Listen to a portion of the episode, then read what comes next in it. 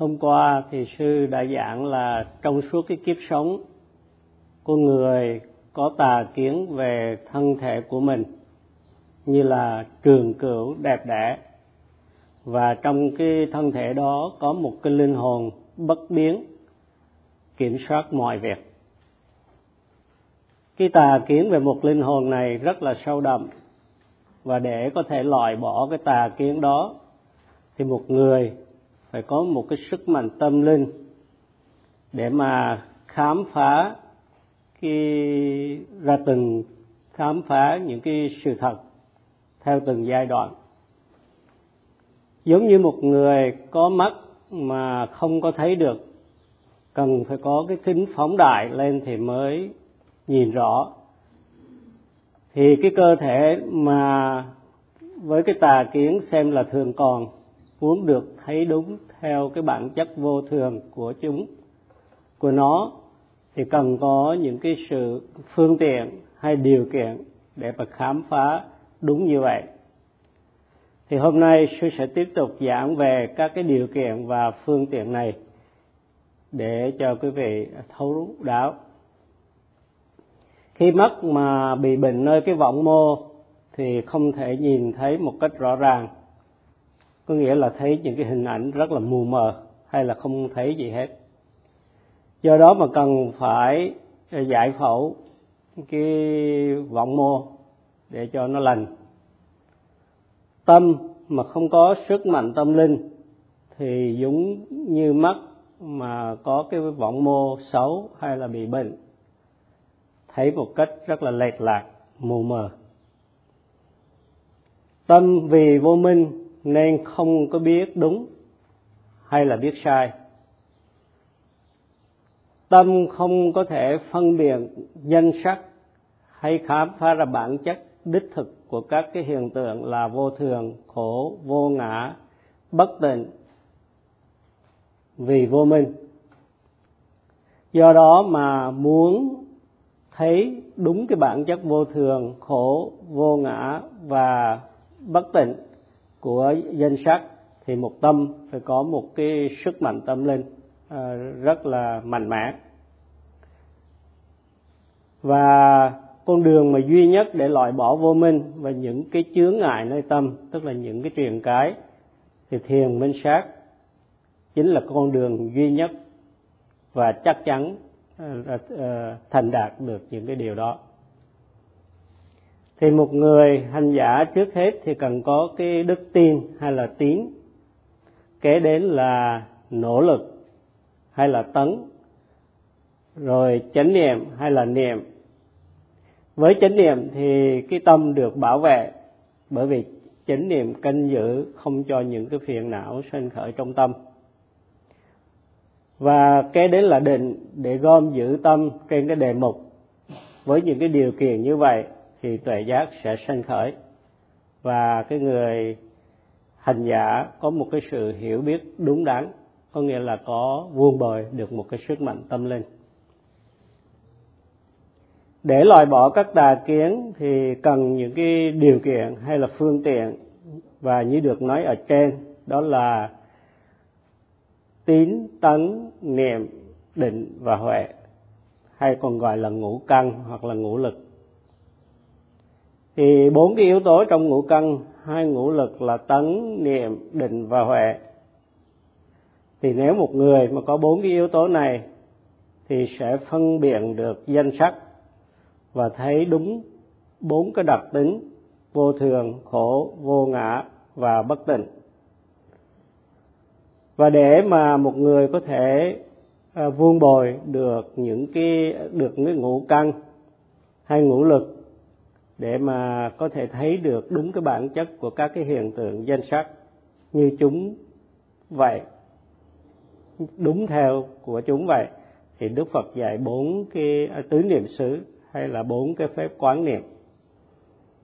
Và trong cái bốn phép quán niệm này thiền sinh vuông bồi cái chánh niệm để ghi nhận à, vuông bồ chánh niệm qua các cái tư thế đi đứng ngồi nằm một cách liên tục.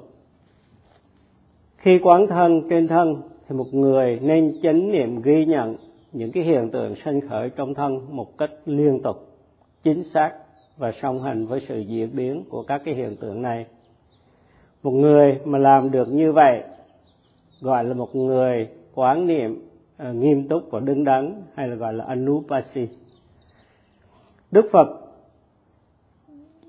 dùng các cái sức mạnh như là tinh cần chánh niệm và ở đức phật dạy các cái cách thức để mà một người à, hành theo cái, những cái phép quán niệm là theo có sự tinh cần chánh niệm và tỉnh giác. Thì sự tinh cần hay là nỗ lực phi thường nó làm khô phiền não. Cho nên một người thiền sinh hay một hành giả cần phải nỗ lực phi thường để ghi nhận liên tục những cái đề mục đang sinh khởi nổi bật qua sáu cửa giác quan ngay trong cái giây phút hiện tại.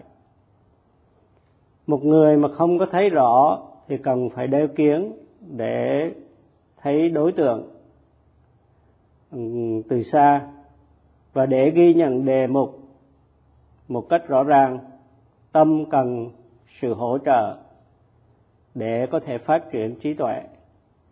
Khi mà một người ghi nhận liên tục thì sẽ phát triển được giới vực tỉnh giác.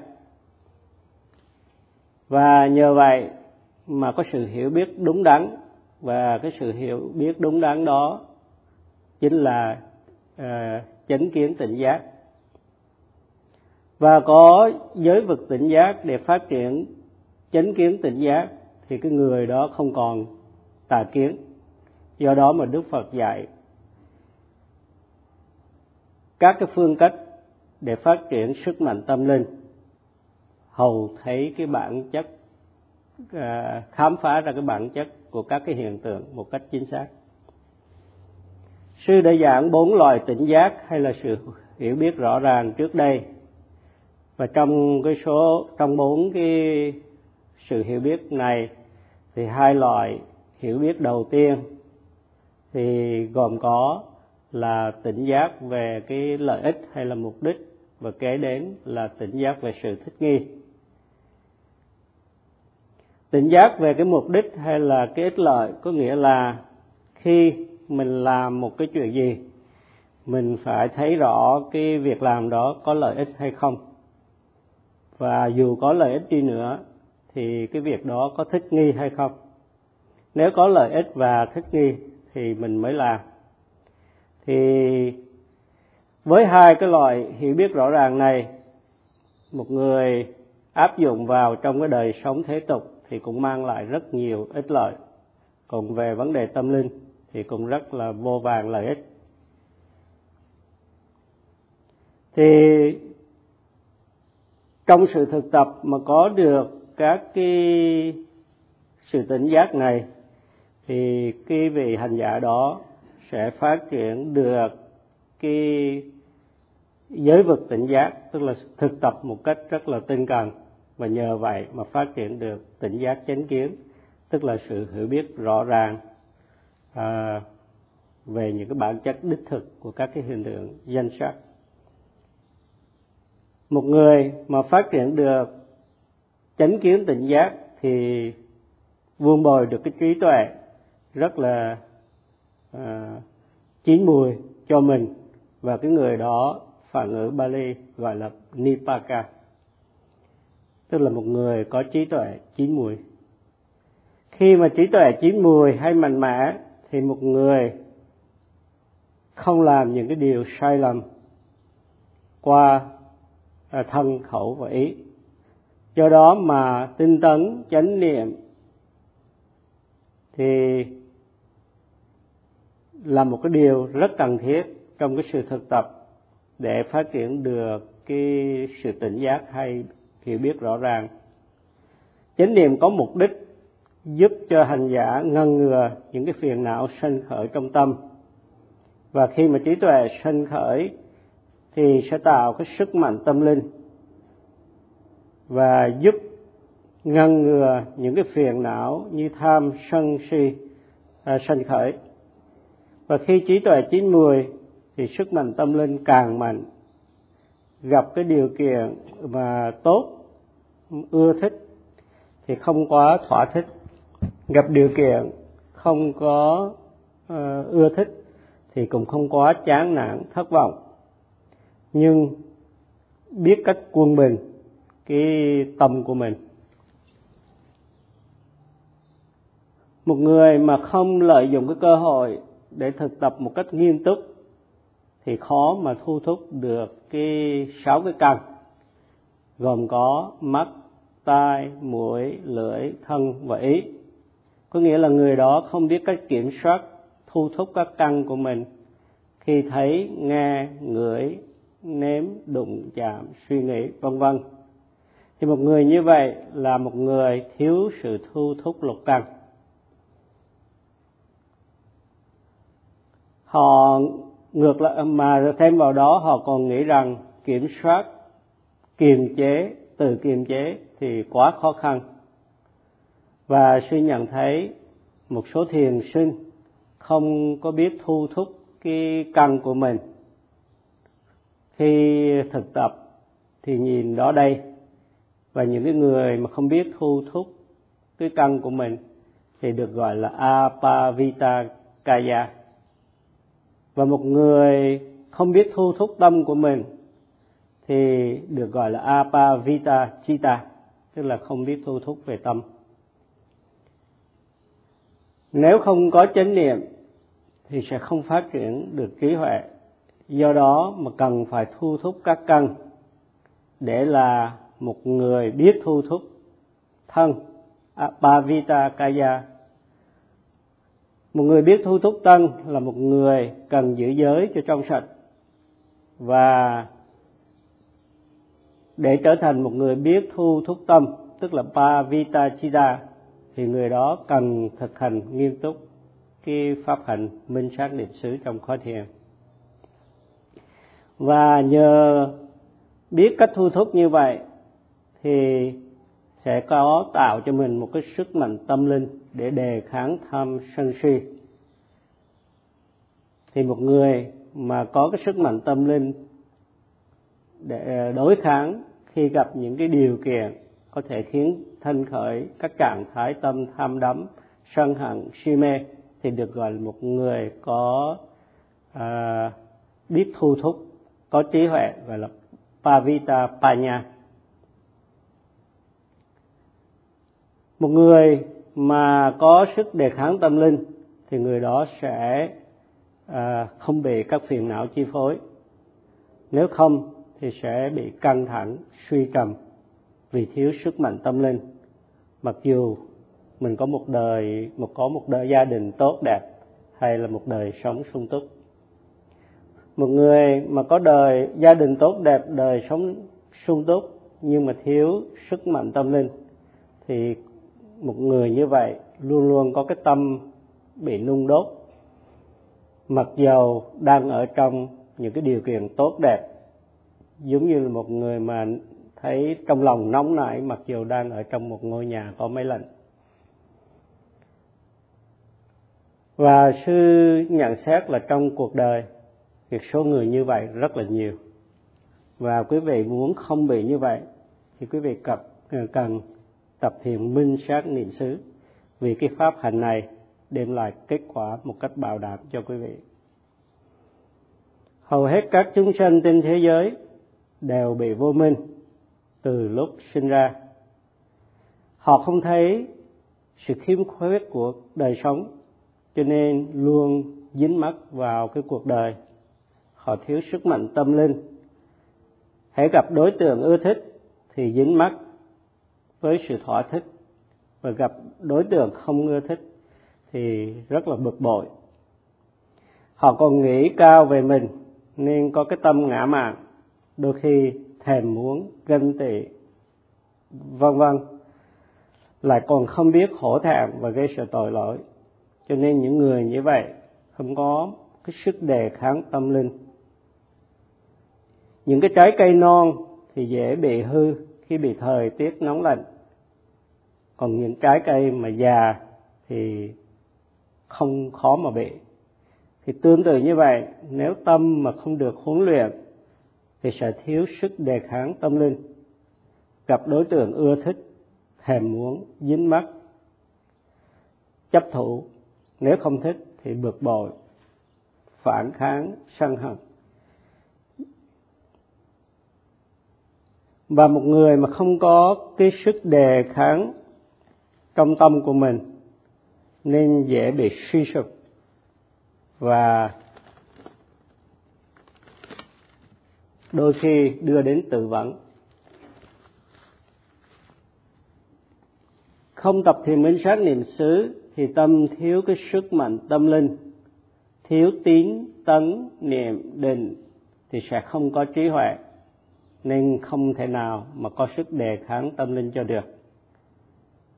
Một người mà thấy thiếu cái sức đề kháng tâm linh thì người đó cảm thấy rằng thế giới này không có gì để mình có thể nương tựa được cả. Vào thời đức phật có những vị uh,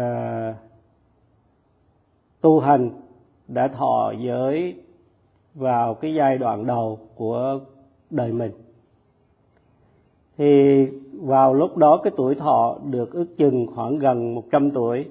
Và cái giai đoạn đầu của cuộc đời của con người thì là 30 năm đầu tiên.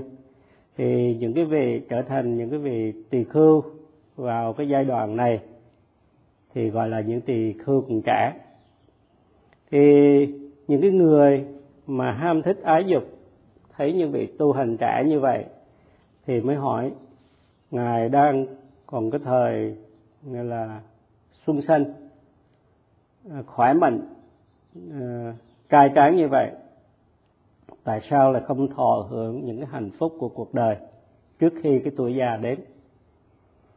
Những cái vị tu hành chân chính từ bỏ hạnh phúc thế tục để có để tìm cầu cái hạnh phúc đích thực đảm bảo có đức hạnh thì trả lời cái câu hỏi đó như sau đời sống bị áp đảo bởi sanh già, bệnh và chết. Không ai muốn già, nhưng tất cả đều già. Không ai muốn bệnh, nhưng tất cả rồi sẽ bị bệnh.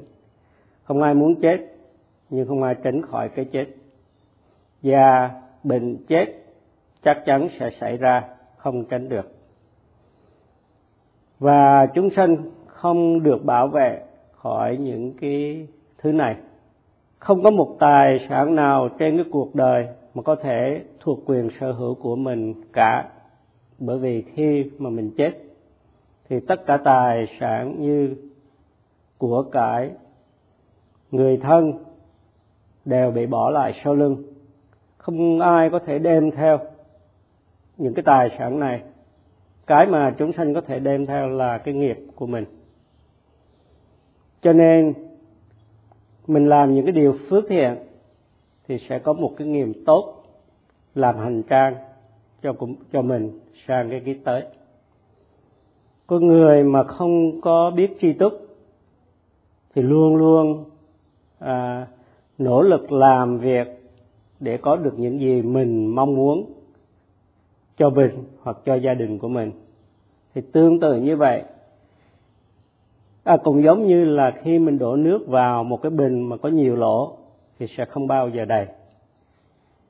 Khi mà đầy lòng tham không có hành tri túc thì sẽ không bao giờ biết ngừng biết đủ.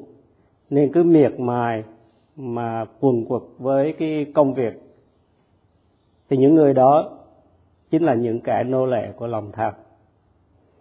Do đó mà một người nên có hành trí túc biết cách thực tập để tạo một cái tài sản cho chính mình. Sư, nhắn nhủ quý vị là cần nên nỗ lực tập một cách nghiêm túc khi có cơ hội để có sức mạnh tâm linh là tài sản cho chính mình mang qua khi tới. Chính vì vậy mà sư đã giảng về cái cái cách thực tập. Do đó mà thiền sinh tập một cách nghiêm túc thì sẽ hiểu được cái lợi ích của cái pháp hành. Và những người hiểu được cái lợi ích của pháp hành thì luôn có cái ước muốn và luôn luôn nỗ lực để thực tập. Một người thiền sinh nghiêm túc như vậy thì sẽ có các có ngũ căn là uh, tín tấn niệm định và huệ. Mà một người có ngũ căn hay ngũ lực thì sẽ phát triển được sức mạnh tâm linh, có sức đề kháng lại phiền não. Đời sống này, từ bản chất thì không có gì đảm bảo, nên chúng ta phải thấy sự khẩn trương, cần có một cái sức mạnh tâm linh để cố gắng giữ cho thân khẩu ý cho được trong sạch, hầu tạo một cái sức mạnh đề kháng những cái thăng trầm trong cuộc đời thấy những cái khuyết điểm của đời sống, thì sư mong quý vị hãy hết sức nỗ lực một cách tinh cần, thực tập một cách nghiêm túc. Biết quý trọng cái thời gian và cái cơ hội hiếm hoi mà mình có được để phát triển tuệ giác một cách nhanh chóng trong cái kho thiền. Có như vậy, quý vị sẽ mang lại cái phúc lợi đích thực cho chính mình. Vì không có ai ngoài quý vị có thể làm điều đó cho chính quý vị. Nói một cách rốt ráo, để có tài sản, tâm linh cho chính mình, thì quý vị không có cách nào khác hơn là thực tập một cách nghiêm túc và hết mình. Thì suy chấm dứt bài pháp thoại ở đây.